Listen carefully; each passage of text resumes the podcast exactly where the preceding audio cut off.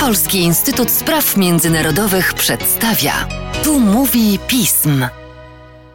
Tu mówi pism. Przy mikrofonie Mateusz Józwiak, a wraz ze mną dr Marcin Przechodniak, analityk, ekspert Polskiego Instytutu Spraw Międzynarodowych do spraw Chin. Dzień dobry Państwu, cześć Marcinie. Cześć, dzień dobry. Ostatnio mieliśmy okazję porozmawiać o kwestiach związanych z zaangażowaniem chińskim po stronie rosyjskiej w wojnie na Ukrainie. Poruszyliśmy tam bardzo ciekawy wątek Tajwanu, jednak to nie jedyny obszar szczególnie istotny dla tego państwa. Mamy jeszcze przecież Hongkong i całą gamę ważnych wydarzeń, które są za nami, ale także tych, o których warto dzisiaj porozmawiać. Dla przypomnienia, w 2020 roku podpisana została ustawa o bezpieczeństwie narodowym, zaraz wybory szefa egzekutywy w tym regionie. W związku z tym, Marcinie, myślę, że warto zadać pierwsze pytanie: jak wygląda obecnie sytuacja polityczna oraz gospodarcza Hongkongu? To jest rzeczywiście w tej chwili okres, w którym chyba można powiedzieć, że zamyka się pewien okres w historii Hongkongu, który, tak jak powiedziałeś, ten proces zamykania rozpoczął się wraz z przyjęciem przez chiński parlament ustawy o bezpieczeństwie narodowym w 2020 roku, która to ustawa jakby rozpoczęła anulowanie, eliminowanie, usuwanie przez e, Chińską Republikę Ludową pewnych elementów, które były dla Hongkongu charakterystyczne. Nie były to elementy, które można nazwać demokratycznymi, natomiast pewnych elementów związanych z systemem, w jaki Hongkongu funkcjonował, sposobem wyboru władz, pewną swobodą e, wyrażania opinii, czy y, także y, zgromadzeń, generalnie pewną możliwością wyrażania przez obywateli swoich opinii w ten czy inny sposób. I tego już w Hongkongu nie ma, tak naprawdę. Zarówno jeśli chodzi o wolne media, które wcześniej w Hongkongu istniały i pisały dość swobodnie o tym, co się dzieje w samym regionie, ale też o tym, co się dzieje w, Chińskiej Republice Ludowej, także o tym, co się dzieje w ogóle w, w tym, na obszarze Azji Południowo-Wschodniej, Azji Wschodniej. Ich już nie ma. Gazeta Apple Daily została zlikwidowana na przykład. Generalnie wszelkiego rodzaju wydawnictwa niezależne, które nie podporządkowały się władzy czy zaleceniom samego Pekinu, ale także i, i jakby przekazywanym za pośrednictwem władzy lokalnej, e, zostały albo zlikwidowane, albo same przestały istnieć i wydawać swoje e, edycje. Obawiając się konsekwencji prawnych związanych właśnie z tą ustawą, która wprowadza takie cztery kategorie przestępstw. To trochę nie kiedyś rozmawialiśmy, ja tylko wspomnę e, skrótowo. Warto przypomnieć. Oczywiście.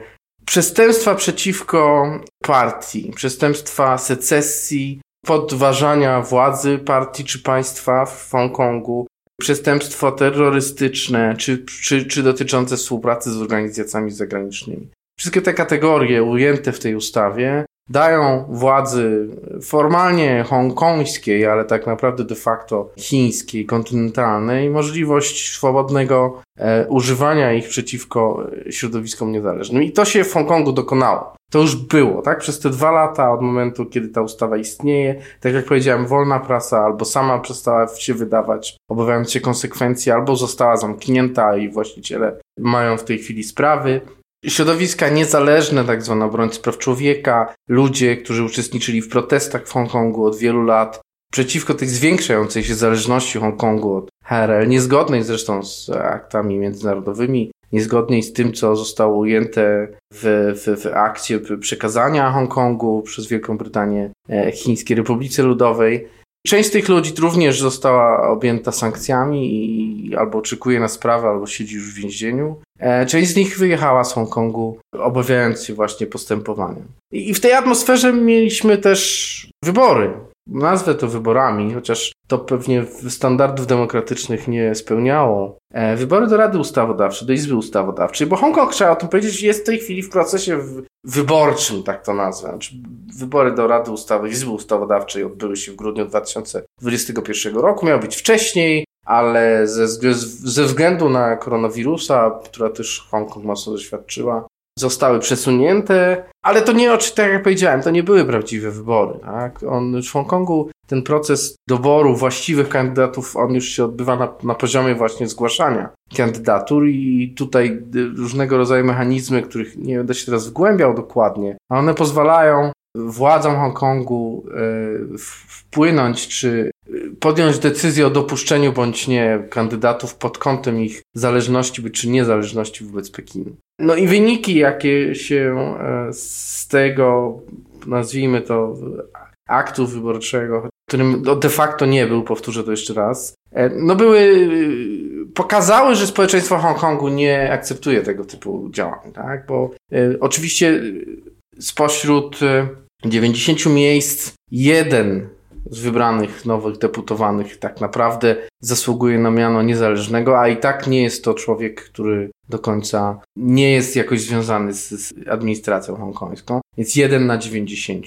Ale 30% frekwencja była w tych wyborach, co pokazuje, tak jak powiedziałem, że społeczeństwo Hongkongu to, to protestujące społeczeństwo, bo rzeczywiście protesty i, i, poprzednich latach i jeszcze wcześniej były dość masowe, nie akceptuje tego typu działań e, i nie akceptuje całego tego procesu anulowania, pozbawiania Hongkongu e, jego wcześniejszych swobód, pewnej autonomii, pewnej niezależności, tego, co decydowało o oryginalnym charakterze Hongkongu jako części HRL, ale jednakże nie do końca części HRL. W imię czy w ramach tej zasady jedno państwo, dwa systemy, na którą Chiny i Wielka Brytania uzgodniły w 1997 roku, przekazując sobie region. Te wybory odbyły się, jak powiedziałem, w grudniu 2021 roku. To były wybory do Izby Ustawodawczej, czyli organu, który ma, e, zajmuje się e, przyjmowaniem opracowywaniem prawa hongkońskiego, ale zostało jeszcze kwestia obsadzenia najważniejszego stanowiska władzy wykonawczej Hongkongu. A czyli szefa egzekutywy. Czyli szefa egzekutywy, tak. Dotychczas szefową egzekutywy była pani Carrie Lam, Rządy pani Carrie Lam przypadły na bardzo ciekawy okres w historii Hongkongu. To nie tylko te protesty różnego rodzaju z 2019 roku, 2020 roku, ale także e, na kwestiach pandemii koronawirusa i tego, jak to miasto ciężko zostało doświadczone, jak do pewnego stopnia nie umiało sobie z tym poradzić w sposób efektywny, e, jak też działały bądź nie działały e, relacje między Pekinem a Hongkongiem. E, I jak po raz kolejny okazało się, że niezależność Hongkongu od Pekinu, chociażby w kontekście podejmowania decyzji dotyczących walki z pandemią, jest iluzoryczna. Co też pani Carrie Lam mocno zarzucano. Ale pani Carrie Lam odchodzi ze stanowiska i pod powstaje pytanie, kto zostanie nowym szefem egzekutywy. Wybory, które de facto nie są wyborami, tak jak już mówiłem o Izbie Ustawodawczej, to i w przypadku szefa egzekutywy to jest raczej pewnego rodzaju plebiscyt, kto zdobędzie poparcie Pekinu i w związku z tym zostanie namaszczony na, na szefa egzekutywy. Wybory planowane są na 8 maja. Formalnie to jest pewien proces, e, skomplikowany proces doboru, wyboru pomiędzy kandydatami, których jeden musi uzyskać ponad połowę większości głosów. E, nie są to wybory bezpośrednie. Jak dotąd mamy jednego kandydata. Jest to pan John Lee z Hongkońska, tak się nazywający. Po chińsku jest Li Jiachao, Li Jiachao. Pan część tego systemu, pan John Lee, dotychczas do tej pory zastępca pani Carrie Lam. E, zresztą zastępca od niedawna, bo on został w 2021 roku dopiero tym zastępcą. Wcześniej był przez wiele lat e, szefem bezpieczeństwa w mieście, szefem policji. W ogóle jest policjantem, z, z, jakby karierę zawodową rozpoczynał jako policjant e, i tak idąc w górę zakończył ją na stanowisku szefa policji, a potem zastępcy szefa egzekutywy. No jest to pan, którego ewidentnie, jak wskazuje jego kariera, jego wypowiedzi, jego działania, cieszy się poparciem Pekinu. Tak? Znaczy jest to człowiek, który gwarantuje kontynuację tego całego procesu, którego symbolem, ale też narzędziem jest ustawa o bezpieczeństwie narodowym. Dość powiedzieć, że to on był też jednym z głównych, głównych osób, która dokonywała selekcji kandydatów w wyborach do Izby Ustawodawczej. Tych, o których powiedziałem, prawda, że zostali wyselekcjonowani odpowiednio że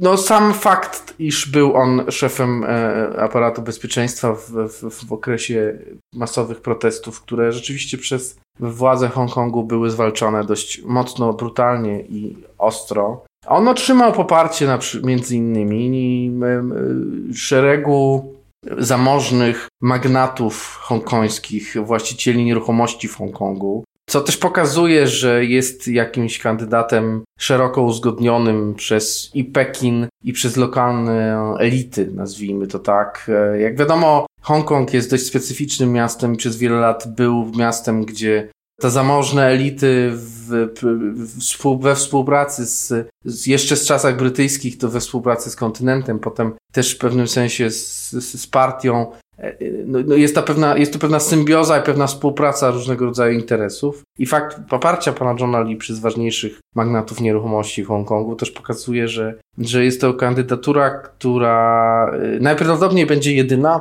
e, i że prawdopodobnie na tym zależy Pekinowi, żeby to była jedna osoba która zostanie po prostu wybrana w cudzysłowie. I że to jest człowiek, który gwarantuje utrzymanie tej samego, całego procesu e, zmian hongkońskich. Warto powiedzieć, że na przykład to jest e, pan, pan John Lee został objęty sankcjami przez amerykańskimi, przez, za czasów jeszcze Donalda Trumpa. One zostały nałożone właśnie w związku z w sierpniu 2020 roku, w związku z, z, właśnie z ustawą o bezpieczeństwie narodowym i tym faktem, iż w, w oczach amerykańskich wówczas Hongkong stracił te swoje unik unikatowy charakter i oryginalny w sensie ekonomicznym również, tak? Że powiązanie z, z Chińską Republiką Ludową zostało już na tak trwale zacementowane, że to skutkuje usunięciem przez Stany Zjednoczone pewnych przywilejów, które Hongkong posiadał. No i ale w ramach tego również yy, właśnie pan John Lee został objęty sankcjami, co było też jednym z przyczyn tego, że Główne platformy mediów społecznościowych amerykańskich usunęły jego konta, YouTube na przykład, usunęły jego konta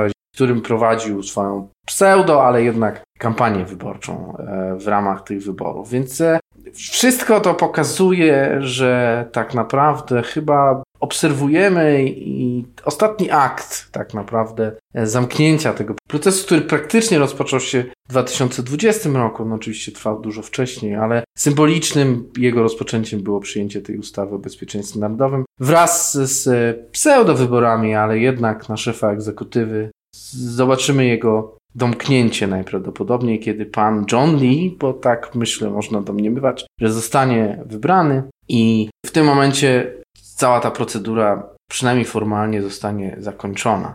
Warto jeszcze powiedzieć, bo to wszystko, to wszystko też troszeczkę wpływa, wpływa i wynika ze zmieniającej się pozycji Hongkongu w ogóle w całej, w ramach gospodarki chińskiej, ale także w układzie e, politycznym chińskim.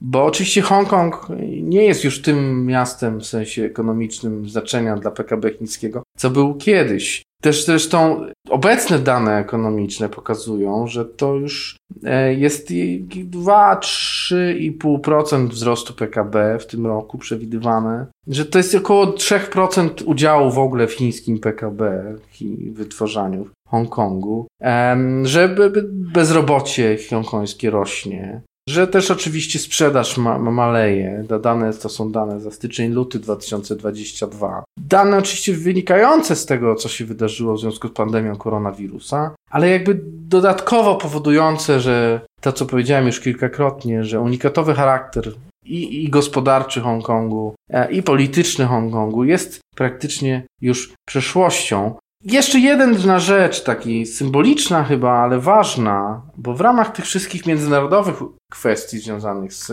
i z Hongkongiem, i z, z złamaniem przez HRL umowy międzynarodowej, jaką, było, jaką była deklaracja chińsko-brytyjska dotycząca przekazania Hongkongu, doszło też do odejścia kolejnych sędziów, brytyjskich sędziów z, z hongkońskiego sądu apelacyjnego, to jest taki najwyższy organ sądowniczy hongkoński, Część zagranicznych sędziów była elementem tego systemu, e, jeszcze gwarantowanym przez konstytucję hongkońską, gdzie właśnie z, dziesięciu zagranicznych sędziów było elementem tego sądu apelacyjnego. Oczywiście sędziów, których to też wynikało z, z, tego, że w Hongkongu obowiązywało common law brytyjskie. Prawda? Ci sędziowie byli jakimś tam, oferowali doświadczenie w ramach tego systemu, byli pewnym gwarantem jego utrzymania. Oni oczywiście rekrutowali się głównie z brytyjskiego systemu prawnego, czyli to byli Brytyjczycy, Kanadyjczycy, Australijczycy. Sześciu z nich to byli Brytyjczycy, dwóch odeszło w tym roku, dwóch odeszło w 2020 roku z tego, zrezygnowało. I zresztą tak jak to komunikuje Wielka Brytania obecnie przez swoje Foreign Office, taka tendencja ma zostać utrzymana i brytyjscy sędziowie nie będą brać udziału w, w, w pracach czy w ogóle systemu sądowniczego Hongkongu w związku z tym, co tam się dzieje. To rodzi dość smutną perspektywę. Szanowni Państwo, o wyborach bez wyboru, o tym, co pokaże nam John Lee w przyszłości oraz przed tym, co czeka Hongkong, chociaż jego przyszłość nie rysuje się w jasnych barwach, z pewnością jeszcze porozmawiamy z Marcinem. A tymczasem dziękuję Ci za dzisiejszy podcast. Dziękuję bardzo. Państwa zaś zachęcam do śledzenia naszej strony internetowej, czytania najnowszych biuletynów i komentarzy, śledzenia mediów społecznościowych, także naszego kanału na YouTube. Z mojej strony to wszystko. Dziękuję Państwu za uwagę i do usłyszenia.